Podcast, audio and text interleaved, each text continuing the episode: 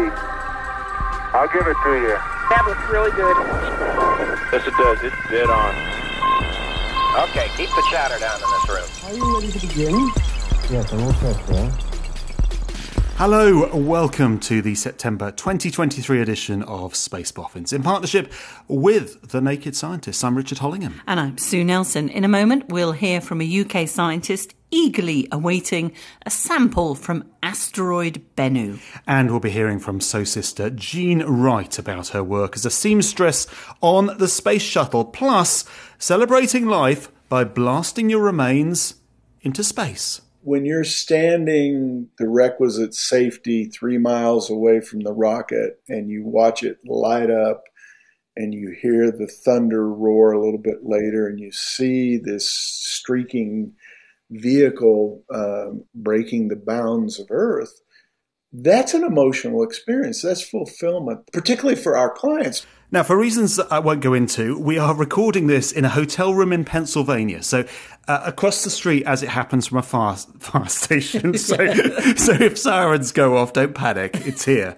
not not with you. Now, seven years ago, a, a NASA spacecraft with a name like a dinosaur headed for an asteroid named after an Egyptian god. OSIRIS REx. Now, this stands for Origins Spectral Interpretation Resource Identification Security Regolith Explorer. And its, it's, it's, crazy. Its destination was asteroid Bennu, which uh, was a bird associated with creation. A bird god, actually. I, I can't believe that a bird god called Bennu sounds normal compared, compared to, to Osiris Rex. Rex. But yeah. it is a pretty fantastic name. I, I, I know I we always go on about. Just think it Oh, involved no. a lot of beers. yeah, as be, it's brilliant. Well, in 2020, the spacecraft collected a sample from the asteroid, and a few days ago, that sample landed in the Utah desert to be retrieved by a recovery team. It will soon be studied by around 200 scientists all over the world, including Natasha Almeida, senior curator in meteorite collection at the Natural History Museum in London. And I began by asking her if she'd watched the live NASA footage of its arrival. Oh yeah, I did. Absolutely, yeah. I'd actually um, just given an interview on BBC, and I was running downstairs just to get ready that everyone would be there. I was at my partner's sister's house for my kid's grandmother's birthday party. Everyone was way more excited to be watching this. uh, my my two nieces were really excited. They'd been talking about it at school already and showing off that they knew someone who knew about the rocks. My two year old not so interested. He wanted to get in the garden and keep on playing. a natural split there amongst those who've got better things to do and others like us who are just like, get out the way, we want to see what's going on. It was quite interesting, wasn't it, how carefully they approached the sample? Yeah, you, you think, oh, we've waited so many years and it's on the ground, just go over there and get it. Open it up, let me see what it's like. But no, of course, there's so many checks to do. Of course, to have a look, you know, is the return capsule completely contained? There hasn't been any damage on um, atmospheric entry and preparing everything. And then obviously ensuring that it's ready for transport because they took it obviously to the Utah Dugway site first get it in the clean room, take lots of pictures, ensure everything's okay, and then prepare it for transport to Johnson Space Center. There's a lot of processes to go through, and it's amazing in the lead up to it watching just how much practice they did of all of these. You know, every step um, was very well rehearsed. Now, it's quite a, a, a relatively small amount of sample, 250 grams in total. Now, this has been divided amongst 35 different institutions, of which the Natural History Museum is one. So, you know, a little bit of maths there. We're, talking about several grams worth of material for each institution. I assume that there's a sort of weighting going on, that maybe some institutions might get more than others. How much are you getting? Actually only a small proportion of it gets used for the preliminary examination by the mission team. In fact, 75% of it is going to be cached away for, for future analyses. It's going to be kept as pristine as possible. That's actually a key part of curation, whether that be for sample return missions or for meteorite collections like the one that I look after, is that we don't know what kind of technology or analytical techniques are going to come up in the future. And part of what we do is we say, we'll look after this for future generations and, and what they will be doing. So yeah, it's it's even less material that gets split up amongst the, the team. But actually what we're able to do with small samples is is getting better and better all the time. So the initial thing that we'll be receiving is about 100 milligrams, probably. Wow, so about a tenth, a tenth of a gram. That is so small. That does blow my mind a bit, really, because even if you cast your mind back to school chemistry experiments, what you thought was a tiny amount on the end of a spatula, that would be a mountain compared to this. Yes, and it brings its own challenges. I mean, just speaking as a curator, having to handle those kind of small materials, ensuring that you're not losing any. And the nature of this, the sample of a, an asteroid like Bennu is that it is very dusty and it has so much potential for contamination. Holding it very carefully, worrying about static, transferring it, mounting the samples, these are all huge concerns. And so that's why, you know, teams have been training for so long to do it. But yeah, it's quite amazing what we can do with not a lot of material. Put it that way. Well, before we get on to what you're going to do and look for, Osiris Rex, the, the spacecraft, has been studying Bennu for two years now. So, what are you wanting to find that the spacecraft hasn't already discovered? Obviously like ground based and also spacecraft based observations are amazing. They can tell us so much about the sample but it's different to the techniques and the kind of resolution and concentrations that you can look at when you actually have a sample there with you in the lab. I mean we know that bennu is one of the darkest objects in in the solar system. So this is telling us that it's carbon rich that it contains organics but exactly the nature of those kind of organics will be studied in detail when the, when the sample's there.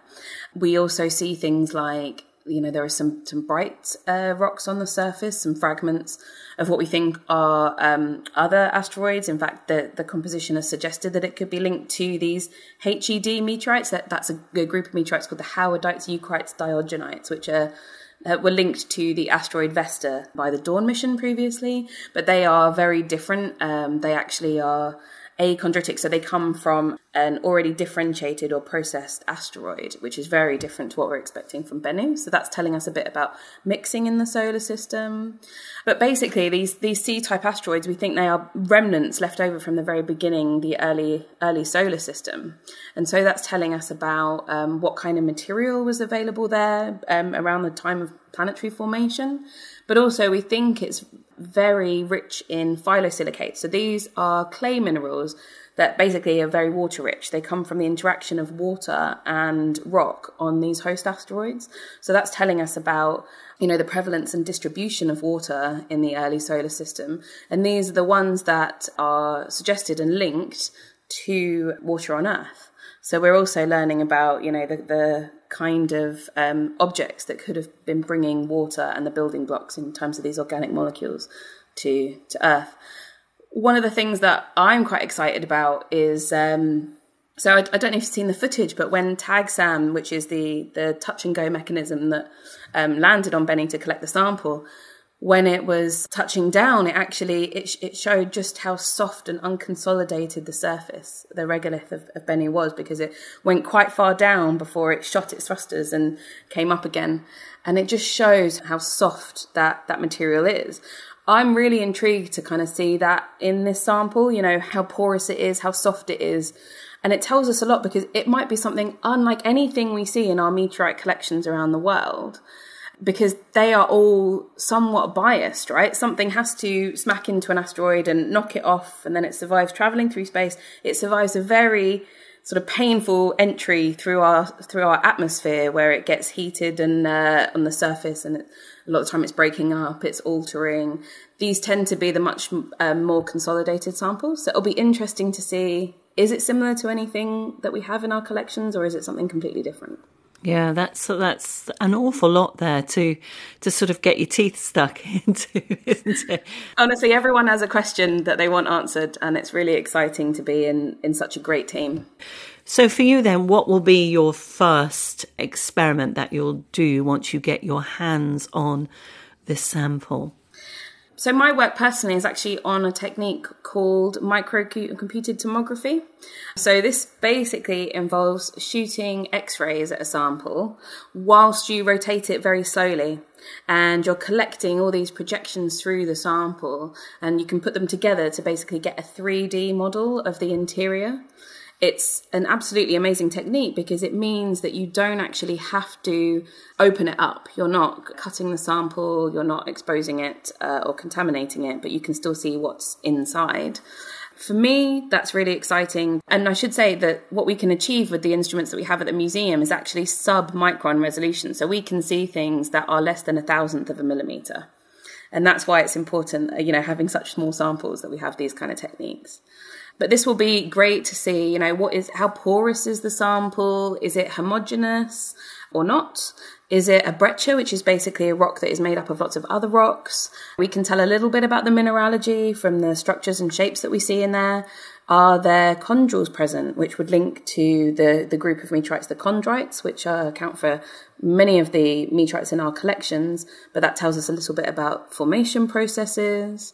So that's kind of where, where my work is, and, and that's one of the first techniques that we do on a sample before it then goes on to be used for things like scanning electron microscopy. So that's when you can actually get an idea of the composition of the sample. Or one of my colleagues, Helena Bates, is going to be doing um, some thermogravimetric analysis, which basically means that you can heat up a sample to measure its water content. Yeah, there's there's lots of techniques to come.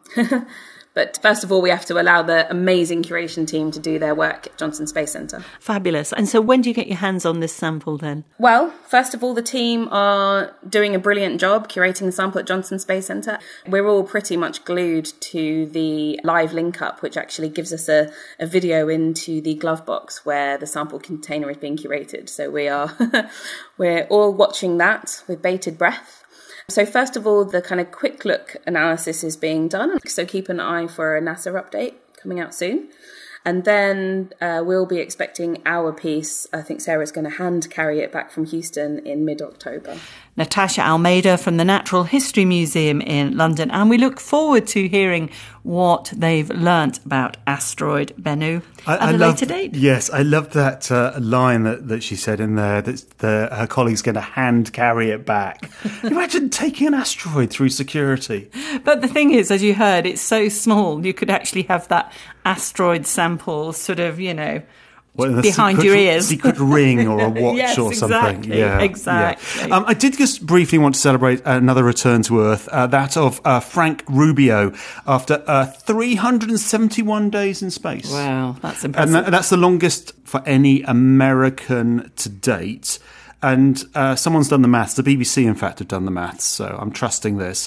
5,963 orbits around the Earth, travelling 157.4 million miles. How many kilometres? 253.3. Well done, well Mm. done. If you want some other space facts about long duration spaceflight, I spend a bit too Peggy long looking at Whitson's this. going to have to be among them. Yeah, she's she's further down the list. Um, Russian cosmonaut Valery Polyakov spent uh, 437 days on board the Mir space station in the mid 90s. Uh, Peggy Whitson, yeah, she holds the record for the most cumulative spaceflight time for any American astronaut. So she spent a total of 639 days in space. The record is held, though, by Gennady Padalka with 879 days over five space flights. And that's more or less about two and a half years in space. Wow, that must have been crazy if you spend that much time on the space station and we know what a confined space it is. We know the views are amazing, but to come back to Earth after that must have Uh, been well- quite a culture shock. I think that 437 days on board Mir, I mean, that would be. That was in the, and also in the mid 90s, by which time Mir was really showing its age. I mean, there was mold on the walls. It was just, there was probably more life, on, more life on the walls than there was inside. uh, uh, like a student flat then. Oh, it, it was pretty disgusting by all accounts. So that is just uh, absolutely incredible. Now, most of us are destined to spend our lives on Earth, but what if we could go to space after we die? Well, that's the mission of Celestis, which since 1997 has been launching cremated remains and even samples of DNA into space. Uh, the company offers, and you can see this on its website, there's a range of options. One's named Earthrise, that launches ashes into space before returning to Earth. There's Earth Orbit, they go into orbit. There's Luna, that's a mission to the moon, and Voyager, which launches those ashes into deep space or DNA into deep space. Well, while I'd rather, to be honest, go into space before I die, we've been speaking to its founder, Charles Chafer, who has an interesting background, which we'll come on to. But I asked him how you go about being buried in space. Well, there are a couple ways uh, that we offer. The one that we've been doing coming up on nearly 30 years is a post cremation service where we launch a symbolic portion of an individual's remains, and that's anywhere from one to seven grams, either into space and return, into Earth orbit with eventual degradation and then burning up in the atmosphere to the lunar surface or to deep space. The other way that one can participate, if you will, uh, is to choose to send a sample of your DNA, basically a cheek swab, which is then processed in a DNA laboratory, returned to us as a substrate, an inert powder, but containing the entire genome, your entire genome. Both of those samples, either cremated remains or DNA, are placed onto a rocket or onto a spacecraft that is flying on a rocket. Your first was quite well known and well reported, being um, the Star Trek creator Gene Roddenberry. Uh, in, in terms of celebrity status, shall we say, have you had other famous remains go into space since then? Well, we know you have, but um, we know I know a few of them, but I'd love to know from you exactly who you've had. Actually, on that first flight was also the 60s icon, Dr. Timothy Leary. And so, two pretty famous people on that first flight. Subsequently, we've launched uh, other Star Trek actors, uh, Scotty, Jimmy Doohan, as well as astronauts and really from all walks of life. We launched Bill Pogue, who was uh, Skylab. Uh, we launched a family member, a child of astronaut Nicole Stott, who was a space station uh, astronaut. And we've launched Dr. Philip Chapman, who was a Apollo astronaut who never flew. Uh, he was a scientist astronaut, and the the Apollo program got canceled before he was able to fly. So several astronauts or astronaut families have, have chosen us for their services as well. I was wondering about the motivation for people doing this. Is it is there an element of this being for the family? Because I suppose you get to attend a, a launch event. It, it's not quite like seeing, you know, a, a, a partner, a friend, or a family member flying as an astronaut, but it is there's something about it, isn't it? Is is that uh, part of the motivation? people choose our service for one or both of two reasons. The first is destination. I want to go to space. I want my ashes to go to space. And the second is experience. I want to have the biggest light the candle memorial service that all my friends can attend. Both of those are reasons why people select our service. There is that lovely touch as well of we are all made from stars, isn't there, about it? And um, I, I actually do like the science fiction potential of the thought of someone's DNA perhaps you know, traveling across the universe and helping to start life elsewhere on um, some barren planet in another solar system. And if somebody hasn't written that already, they really should do. Um, won't the DNA break down in space, though, in time, you know, due to cosmic radiation, what Radiation, etc.? Is we do, lack of a better term, industry standard radiation protection. So for NASA's deep space probes, they want the instruments to last a long time. And in fact, the Voyagers are out there 50 years plus. And so they use a special kind of titanium metal, which acts as a filter for much of the cosmic radiation that the spacecraft will encounter. Uh, we further augment that by placing the capsules in in a place on the spacecraft where there's a further level of shielding. We we take preservation steps, but we certainly don't tell people, oh, and this will last forever. The contents, you know, we're hoping for a few million years. It's very different timescales, isn't it? Very different timescales. Um, I mean, have you? You must have experienced some touching moments or some very emotional moments with this. I mean, obviously, all funerals are emotional, but this is a whole new level of emotion when you've also got a, a rocket yeah, in fact, involved. I experience those moments every time we launch, uh, which I think is what the best way to look at it is. I tell people you've never gone to a funeral where there's this much cheering and high fiving going on when you're standing the requisite safety three miles away from the rocket and you watch it light up and you hear the thunder roar a little bit later and you see this streaking vehicle um, breaking the bounds of Earth, that's an emotional experience. That's fulfillment, particularly for our clients, many of whom have always wanted to travel in space, never had a chance to do that. But you're fulfilling someone's ultimate wish. And it's an emotional all the way through.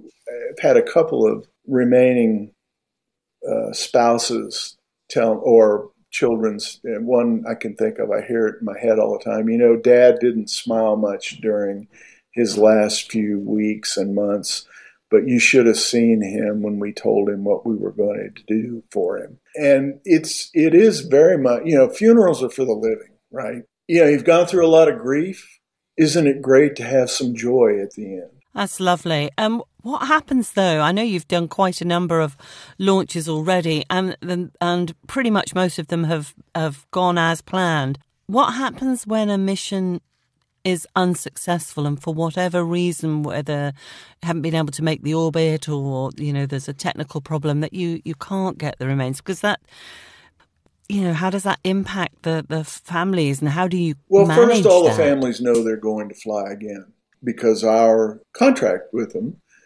uh, says if the first one does not achieve, and we describe what mission success is one orbit around the planet, landing on the moon, whatever. That doesn't happen, then we've already taken a larger sample than we need to fly the first one, and we provide a complimentary reflight. The other thing is that we screen our clients very well, I guess I would say, and that we talk to them throughout the process and we say, hey, if this doesn't succeed and you think you'll have an adverse reaction to watching it, we recommend you know purchase it. So a lot of it is the family's understanding in advance that, oh, yeah, this is rocket science. And, oh, yeah, this is what my husband spent his life trying to do. And of course, he'd want to try again. We have those conversations with people. We have them while we're in the sales process. And we also have them when they visit the launch site. I give a speech at the end of every memorial saying, we're about to go see the launch. Three things can happen. Two of them you're not going to like. You need to be prepared for that. I mean, we could, what we expect and what almost always happens is we'll have a great launch, a great success, and you'll have a great day. But we might encounter a delay. And you have to be prepared for that. And my old boss, Deke Slayton, one of the original Mercury astronauts, had a statement that NASA doesn't give out any awards for an on time failure. So you just got to have an expectation that if there's a delay, you'll come back and try again.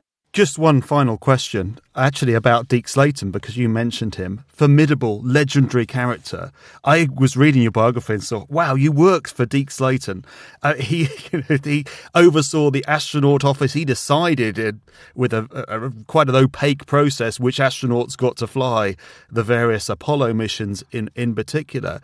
Uh, I mean, what I, I don't want to ask what he was like, but what did you learn from him, and what can we learn from him as uh, as this you know legendary leader within within space and within space flight and the history at, of America? At least two space? things. The first is perseverance. This is a man who was supposed to fly the second orbital mission after John Glenn, who got grounded by, in Deke's term, a bunch of weenies at headquarters, who, for his heart murmur, who didn't accept that, lost weight, stopped smoking, jogged even more, worked, worked, worked for 15 years roughly before he got the last Apollo mission, the Apollo Soyuz mission. So he personified perseverance. And he brought that to the private company that, that I worked for him at. And the other thing is loyalty. You could get on his bad side pretty quickly and pretty easily, and he was done with you. But if if he established that personal relationship with you, he took it beyond the grave. And what I can remember is that the movie The Right Stuff showed his dear friend Gus Grissom panicking and blowing the hatch, and that was the reason that they lost the Mercury spacecraft. Deke walked out of the premiere at the Kennedy Center in D.C., was asked, What do you think? And he just said, I think that's a bunch of bullshit how they treated Gus Grissom. It's not true. He just, whoo, it just went it. And that was a characteristic that I, I personally witnessed that he had with, with his folks, very, very loyal. So those are the two strongest memories I have of him. Well, thank you for sharing that, that memory. That's great. And thank you for coming on and talking about uh, Celestis. Yeah, it, I must admit, I think it sounds fabulous, and I think there'll be a lot of space fans listening who, like me, will be thinking, hmm. mm. Charles Chafer, founder of Celestis. Do you want to do that? Just sign you up? Um, I think it's wonderful. I, I think it's for somebody who's totally into space. I mean, what a wonderful tribute and honor um, and particularly, um, as most things with anybody who's died, it's the living who who have to deal and cope with the loss and the memory. And if I think that would really help if you knew someone. Yeah, and it's an know, event. Really I quite like. Yeah. I quite like the the event. As nature. I say, I would rather go both ways, both before and after. and after. I'd be happy. That would be the ideal combination: is a, a, before and after. When we were doing that interview, almost all the way through, there was a little soundtrack in my head. You know that "We Are Stardust." You know that is it from Age of that. Aquarius? It's like a oh. '60s kind of "We Are Stardust." I, yeah. I don't, don't anyway, that song at all. Never. Write in if you know. This is Space Boffins. We're in partnership with the Naked Scientists. You can get in touch on Facebook and X. Now, Elon Musk has broken Twitter. uh, do send us uh, your thoughts. They are always welcome. Uh, just something I meant to mention earlier, actually, when we're talking about um, Osiris Rex and that return to Earth of the mm-hmm. sample. You ever seen the film Andromeda Strain? Oh gosh, of course. Because yeah. it reminded me exactly of that, ah. of this capsule coming down to Earth. Only in Andromeda Strain, when that capsule comes down to Earth, something's released Oh, that kills everyone. That. It kills everyone apart from the baby. Well, and they have to work out why here. the baby's we're still okay. Here. Oh, yeah. Well, we'll have to rewatch so that. So that that reminded me of that because that was based on a book by Michael Crichton. Yeah, there was. Yeah. There were two versions. There's the original and there's a remake. The original is so much better. Mm, oh, yeah, really brilliant. sort of dystopian sixties. Really brilliant uh, design. Oh, speaking of. Uh, sci-fi. We're looking forward to going to see the creator. we? So we will have seen it by the next uh, the next podcast. I, I I'd love it to be an excuse to do some other piece on space and AI or or something because I'm sure we can wheedle it in somewhere. With AI being one of my favourite sci-fi tropes. So well, I can, we can I can give you a suggestion oh, already yeah. mm-hmm. because Martin Rees uh, Astronomer Royal. Astronomer Royal. I think he's still Astronomer is Royal, still isn't he? Yeah. I think he's still um, Astronomer Royal. Um, well known astronomer. He is. We've had him on the podcast mm. saying this. In fact, that he is not in favour of people going deep into space, and ultimately it'll be our AIs that go into space that explore on our behalf. Oh, nice. So, I mean, we may be able to get him again. It depends. He's he's very very busy. Man, Also, he couldn't operate get- a USB microphone. but we could try. we can indeed. Now, there are some amazing jobs within the space industry, and sewing isn't necessarily one that first comes to mind. But from the earliest spacesuits, sewing has been a key part of the industry and continues today with both handmade and machine sewing playing a vital part in protecting spacecraft from extreme temperatures. Now, Jean Wright was working in a dress shop when she got the opportunity to apply her seamstress skills for NASA, and since then she has never looked back. Before retiring, Jean had worked on the Orion parachute, test thermal blankets for Artemis and Starliner, but it's her work on the iconic space shuttle, protecting the craft from heat and radiation, that's the focus of her new book. It's called Sew Sister and is by Jean and Elise Matic, which, as we'll hear, while it's predominantly aimed at a younger audience, will definitely appeal to big kids like us too. Now, I first met Jean, as you'll know, Richard. It was pre pandemic. It was at NASA in Florida with astronaut Nicole Stott because we were making a, a radio program. So, if this interview between myself and Jean sounds pretty informal, that's because we've been friends ever since.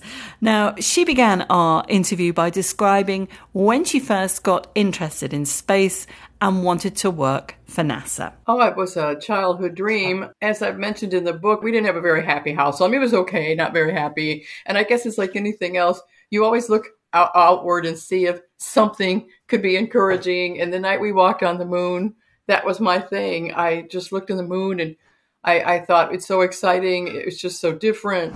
And somehow I just knew that I wanted to be there. I wanted to be a part of all of that.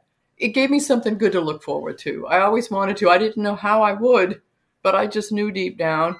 And at work, when I finally did eventually get to work, it's funny because there was like five or six of us.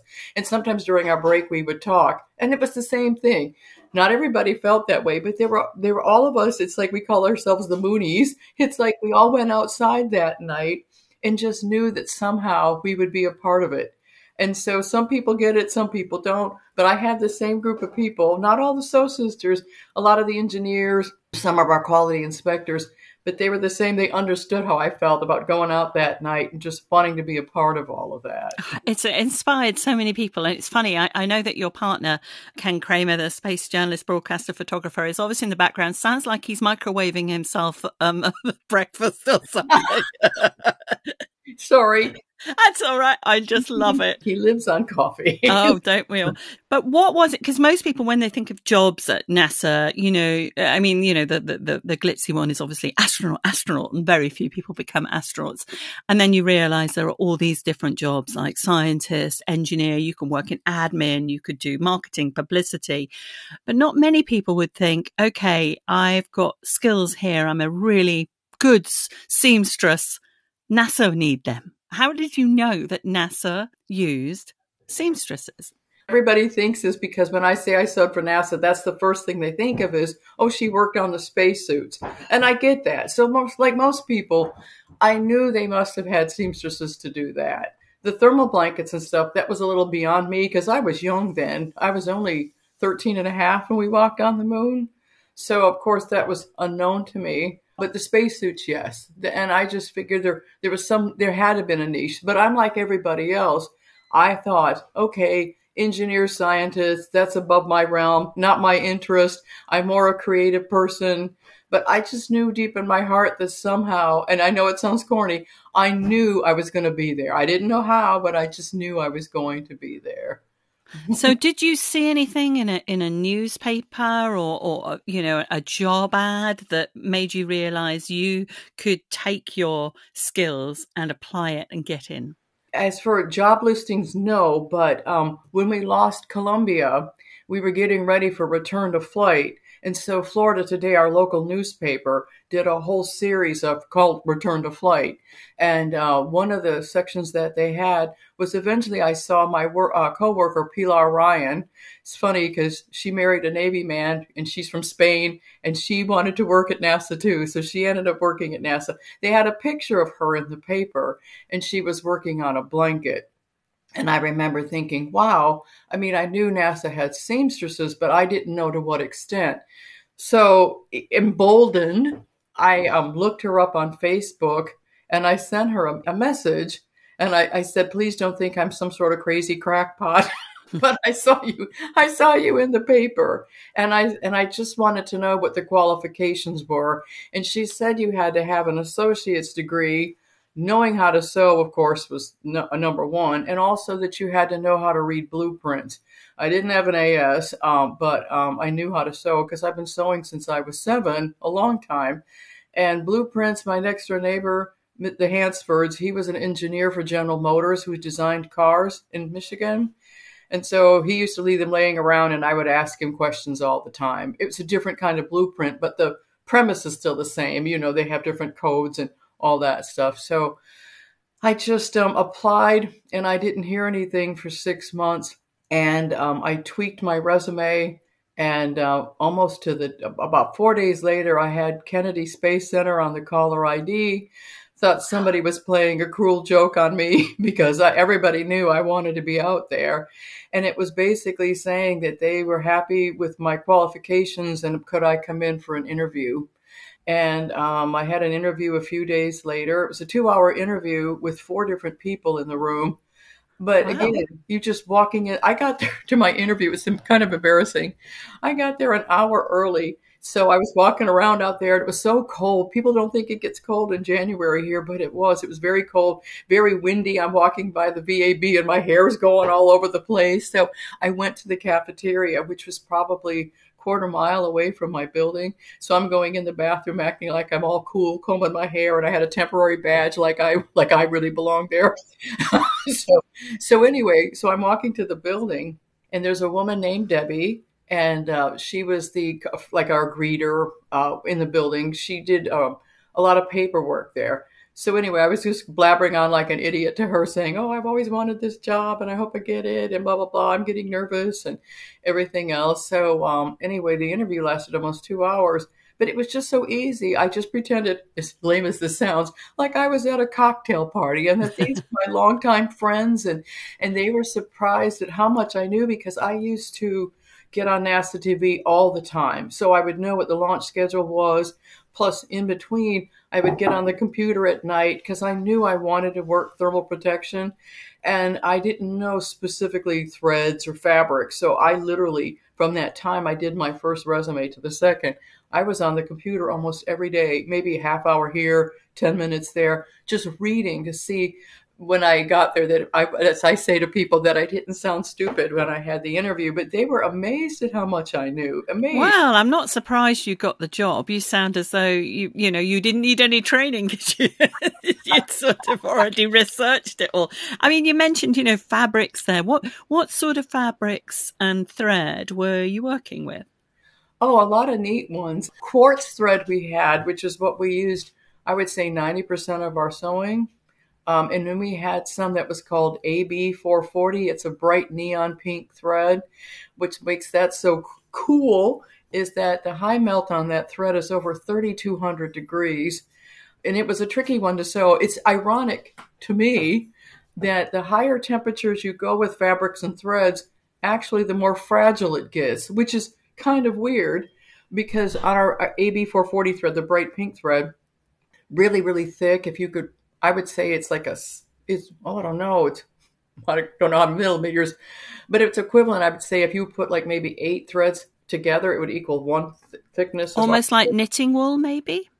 I would say that that's a perfect, that's perfect. That's a perfect description. Thank you. Yes, I don't knit, I crochet, but I haven't done it in a while. But yes, that's a perfect thickness. The thing is, is um, it was kind of like a rough th- a thread and it was too thick to go through a sewing machine, but it also frayed easy. So that was definitely a, a, one we had to do by hand. So that would be like in the thermal barriers, the nose area, because that's the hottest, is right underneath their nose. People think it's the bottom of the shuttle, but it's actually in the thermal barriers that line the wheel well doors and the nose. So that's what we would do all of our hand sewing and installation with that thread. The quartz beige, uh, that was probably rated to maybe 2300, maybe more.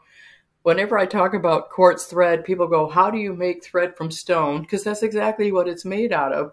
So I always say, you guys, I think over there call it candy floss. We call it cotton candy here. Yes, yeah. So what we do is they would take a finely ground, ground quartz and melt it to a liquid.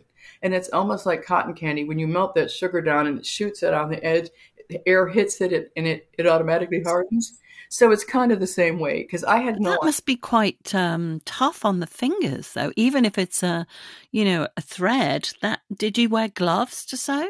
Well, technically, we if we were having doing parts that didn't be heat cleaned afterward, a lot of our parts were heat cleaned and baked in the oven. But yeah, sometimes we wore gloves, but really it wasn't that much different than a regular thread. It had like a little coating to it. So really it wasn't, and that was probably as close. If you've ever done um, sewing with carpet thread, a thicker thread, that's the, I would say the thickness of our quartz thread. You mentioned the nose and the bits. Let, let's take us then. You you've got these skills. You've got this extraordinary thread. Um, you've got various different types of, of materials. What specific parts of the shuttle were required sewing? Oh, so much more than you think. Everybody mentions the blankets on the outside, which is true, which, by the way, we've been flying those outside the shuttle since we lost Challenger in 86. Probably about mm, 87, 88 is when we started taking the tile off and replacing with the blankets. So it's still a long, long, long, a lot of years on shuttle with blankets. So we not only did those, those are about 2,200 of those, and they're, they range from a quarter inch thick to two inches thick two inches being on the OMS pod, and everybody thinks, oh, it's because it's near the engines, but that has nothing to do with that. Um, the second hottest part of the wing uh, it, it, on the shuttle is inside the wing where it indents, so you have a lot of heat wicking from that area going right to the OMS pod. So we had to change out the tile there. They used to be all white, then we had to char- change them to a darker tile, so we call those the shuttle eyeballs. But we have two inch thick blankets there now because the underskin is composite and NASA requires us to keep the skin of the shuttle no hotter than 350 degrees. So we don't need a thicker blanket there for excessive heat. We just need it to keep the skin underneath there. We might see, for us, maybe 800 degrees there, 900, which sounds like a lot, but thermally wise, that's really nothing. that's nothing. So those are the thicker blankets there. And the, we had blankets in the payload bay, the white ones that everybody sees. Those are beta cloth, which is a Teflon coated fiberglass. Probably about mm, maybe 21, 2200 of those as well. We have two different kinds of blankets, though, on all of these. There's um, MLI, which are anywhere from 16 to 32 layers, but they're only this thin. MLI, that multi layer multi-layer insulated. And so what we would do is we would make a matching blanket called a, a, a, fibrous blanket, which would have batting. So two blankets of the same shape, but one would be an MLI and one would be a fibrous, and stack them together. And those would be coated with a, a silver polyimide fabric, a film, I should say, about 5,500 of those. So in just the payload bay alone, uh, between the beta and the polyimide blankets, there's over 7,000 blankets in that area. I mean, when most people think of blankets, they think of something that covers your bed. When you're saying so many hundreds of them, what, what was the average size of a, of a space shuttle blanket? Oh, well, it depends on where we were. We had a giant needle, uh, 30 needle sewing machine that quilted the fabric for the outside blankets. That would make a 30 by 30 inch, and you would have to do your centimeters. 60, yes. 70, 70, centimeters. That's about a meter square, actually, just short of a meter square. Yeah. So, and from that, we would cut whatever size we needed. Ideally, we would try and keep the blankets that full. It's called a production unit, PU. We try to use as many full size as we could. See, the weight savings. I could pick up a blanket, and you could pick up a tile. The tiles weigh nothing. The blankets are heavy, but we saved over seven thousand pounds when we switched to blankets. And people go, "I don't get it." We could cover more surface area with a blanket. I mean, it was just less tile to be built. So I mean, I was going to ask ask you that actually. You know, why have a fabric instead of a, a ceramic or a, you know a composite material of something? Because you would automatically think that the material would offer more protection. as a seamstress, it was a godsend to us, and I suppose to the tile people too. The OMS pod, you see that really tight curve. It's called the orbital maneuvering system. Most people know it as the two humps between the tail. We used to do what we called a dice cut and cut a tic tac toe design on the back of each tile to give us the curvature that we needed. The blankets were so easy to work with because you've got that flexible fabric. It was so much easier to install the blankets on there in the tight curve instead of a tile. That and the, the advantage of fabric is, is, which I love to point out, is especially in Atlantis, because I see her all the time, I can point out the patches that are on her because instead of taking a blanket off when it gets damaged, we'll either cut a core of it out and put a patch of it in and then cover it with another piece of fabric, or we just stitch it like a like a, sto- a stocking stitch to put the fibers together. But the tile, I mean, tile is more much more complicated because there's so many measurements to those. These you just glue them right on, and then they get a ceramic coating on them. But they are baked before we put them on, though. Was your work appreciated at the time by other members of NASA? It's it's it's like you could read my mind because I would think number one, even to this day, people had no idea that the shuttle was covered with fabric. Again, it was towards the late, you know, in the uh, late '80s. But but some of our engineers, and, and I tell this story sometimes. Sometimes they would kind of like downplay the fact because we were women seamstresses and and they probably thought like their mother or their grandmother, oh, they just sew. But my boss, and I'm being, I'm going to be a little. My boss used to say, and you can clean this up. used to tell them to sit their ass next to next to a sewing machine, look at a blueprint, and he said, "You create what they do. Their tolerances are so very tight. We went down to a hundred thousandths of an inch, and some of our our tolerances were as thin as a thread, where our plus or minus were." Um, so that's precision work. Very precision work. And and when I talk about not knowing much math, but we did have in some of our parts, we had to do calculations as to how many grams of batting a part would get. So there is math involved, but the guys would just say, oh, they're just sitting down and sewing. My boss would say, you know what? Those girls make me look damn good every single day. They're a source of pride for me. And, uh, and we routinely would get uh, compliments from NASA for what we did and my boss would make sure that we would all know that we were appreciated. Now, the engineers is another thing. we used to have a thing with them because you're a creative person, I'm a creative person, um, and and they used to, I think, downplay the creativity part. I used to talk to them all the time about how left brain and right brain people, we both need both of our expertise to get this done. But they used to say about creativity, oh, anybody could take a crayon and draw. And that used to just drive me crazy. Oh, crazy. Even though, really? yes, that's, that's, that's interesting. I like the way in the book, one, one particular story is covered, and that's to do with Atlantis. Could you explain what it was that happened on Atlantis that required the help ah. of the Sew Sisters. You're speaking of STS 117. And we noticed on NASA TV, we were we had a couple of issues where blankets had pulled back. In fact, on our return to flight on 114, there was a blanket that peeled back right next to Eileen Collins's window. And that one, that one was okay. That one did okay. But this one, being on top of the OMS pod, where the tile and the blankets meet at the OMS, it's got a lot of wind that goes over the top of that. And it's a class 11 blanket because our blankets are classes by thickness. Those being our two inch blankets, they're called a class 11. And it, a section of it had pulled back I would say maybe three or four inches, and they were afraid coming in on reentry that the drag would either cause excessive heat in that area or pull the blanket off completely. It's funny, as much as I hate to say about the blame, when we saw that on NASA TV, the first person said, okay, look at the part ID number. Let's look up who made the blanket. Who made the blanket? And we're going, it wasn't who made the blanket. It was whoever installed the blanket across the street. Because apparently, I guess they didn't put enough RTV, which is room temperature vulcanization, the glue that we glue the blankets and the tile on with. So getting back to the situation, we weren't sure how it was going to make it back. So we literally, this was, this was pedal to the metal time. We had to fire up our 30 needle sewing machine because we didn't do class 11 blankets very often because we didn't replace the blankets very often. And so what NASA wanted us to do was to replicate that section of the shuttle with tile and blankets. So we had to pick three blankets and three tile and then A bit make- like in an Apollo 13, sort of do the exact replica. Yeah. It was like that. We had to do a replica of it, and we had to make four test samples, but we only had 24 hours to do it. It all had to be done, all had to be bonded, and ha- and replicate the exact section. And then they had to go to Houston overnight because Houston was going to be doing some arc jet, jet testing, wind testing, and everything else to see if we couldn't repair it or get it laid down, if it would still make it home all right.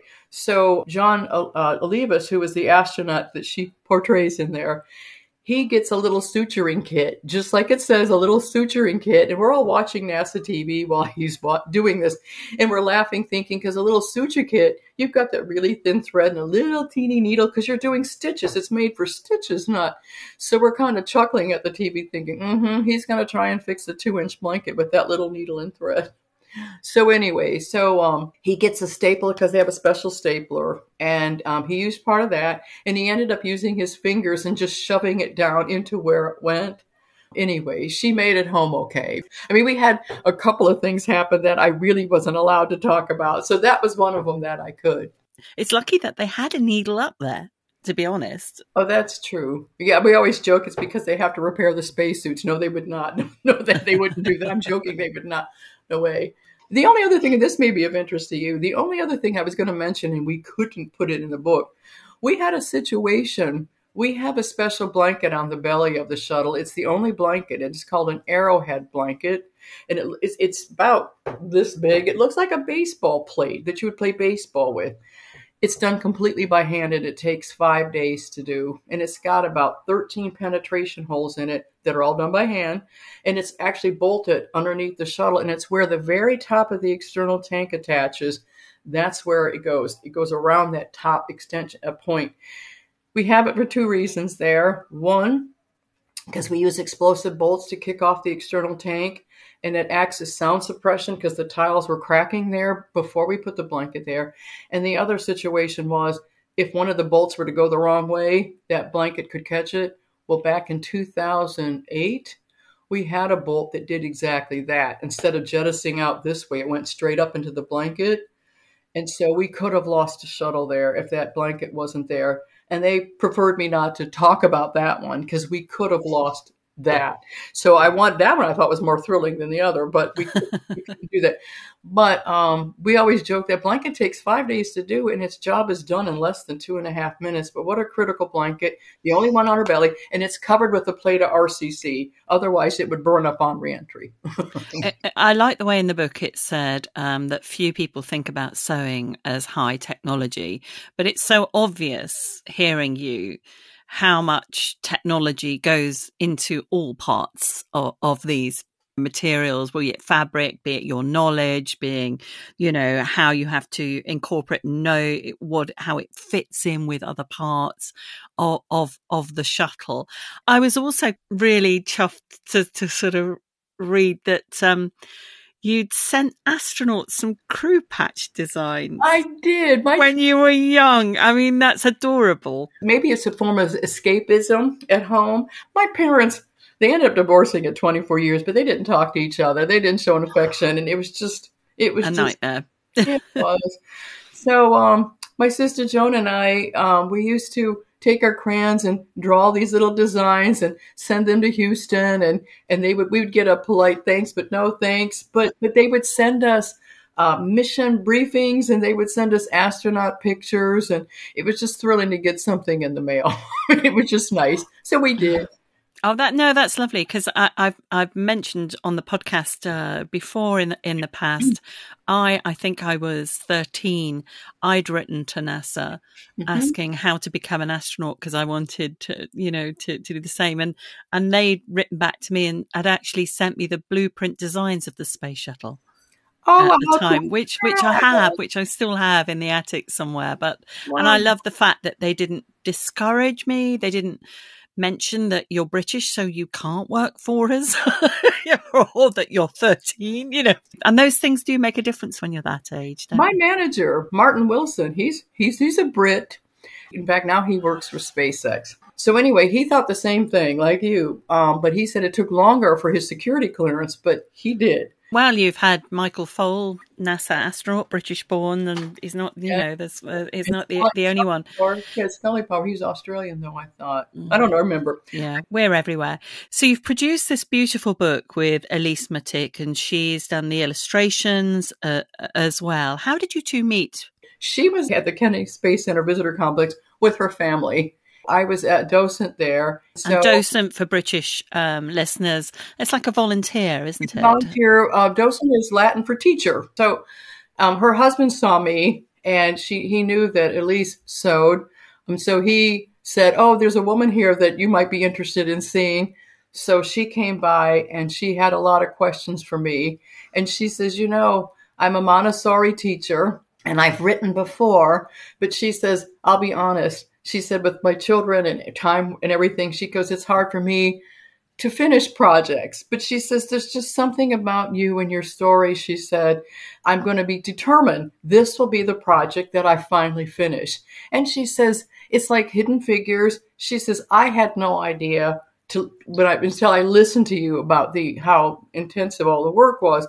And she said, I just find it very inspirational. And I want you to be my first book in my series of women who've done jobs that maybe people haven't heard about.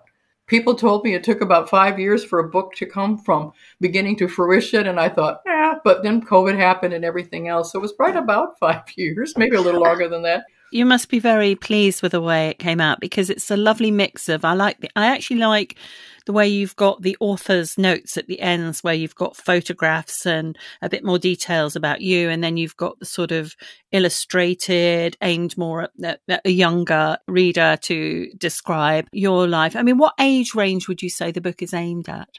Six to ninety. I, I Ken said six to ninety six. I could hear that. He's like your publicist, isn't he? In the He, is- oh, he, he promotes me very well. He promotes me very well. Not just for kids. He says it's not just for kids. And you're a bit of a rocket chaser, aren't you? Because, um, you know, I see, I see you a lot taking uh, photographs and going there with, with Ken Kremer, your fiance, and, you know, basically having a great time. We are. In fact, that's how I met him. I was uh, volunteering to help escort the photographers around to set up remote cameras. That's where I physically met him for the first time. But yeah, we uh, have a, a, Website. a website called Space Up Close. He's the managing editor. I'm a photographer. But yeah, we get to set up remotes and everything else and chasing ca- uh, rockets. Yes, you're right. Especially since the ro- launch pace has picked up. It's, we're busy. But, but a happy busy. It's a happy busy. The wonderful Jean Wright, whose book Sew Sister, co written with Elise Matic, is out in the US now and uh, in the UK shortly. Pretty shortly, actually, just within a, then another few weeks. And if you're going to be visiting NASA in Florida around November 17th, head for the Kennedy Space Center Visitor Complex because Jean will be there signing copies of her book near the Atlantis Space Shuttle. And also, I've got to plug it. If you've not yet heard the BBC audio documentary I mentioned that I'd made with astronaut Nicole Stott, it's called Hey Sisters, Sew Sisters, and features Jean and other seamstresses within the space industry. You can uh, find it as a podcast. Do get in touch, particularly if you can tell me what song uh, We Are Stardust comes from, because it's really bothering me now. And uh, that Space Boffins will be back next month or the month after at some point Some in the point, next few weeks. Thanks for listening.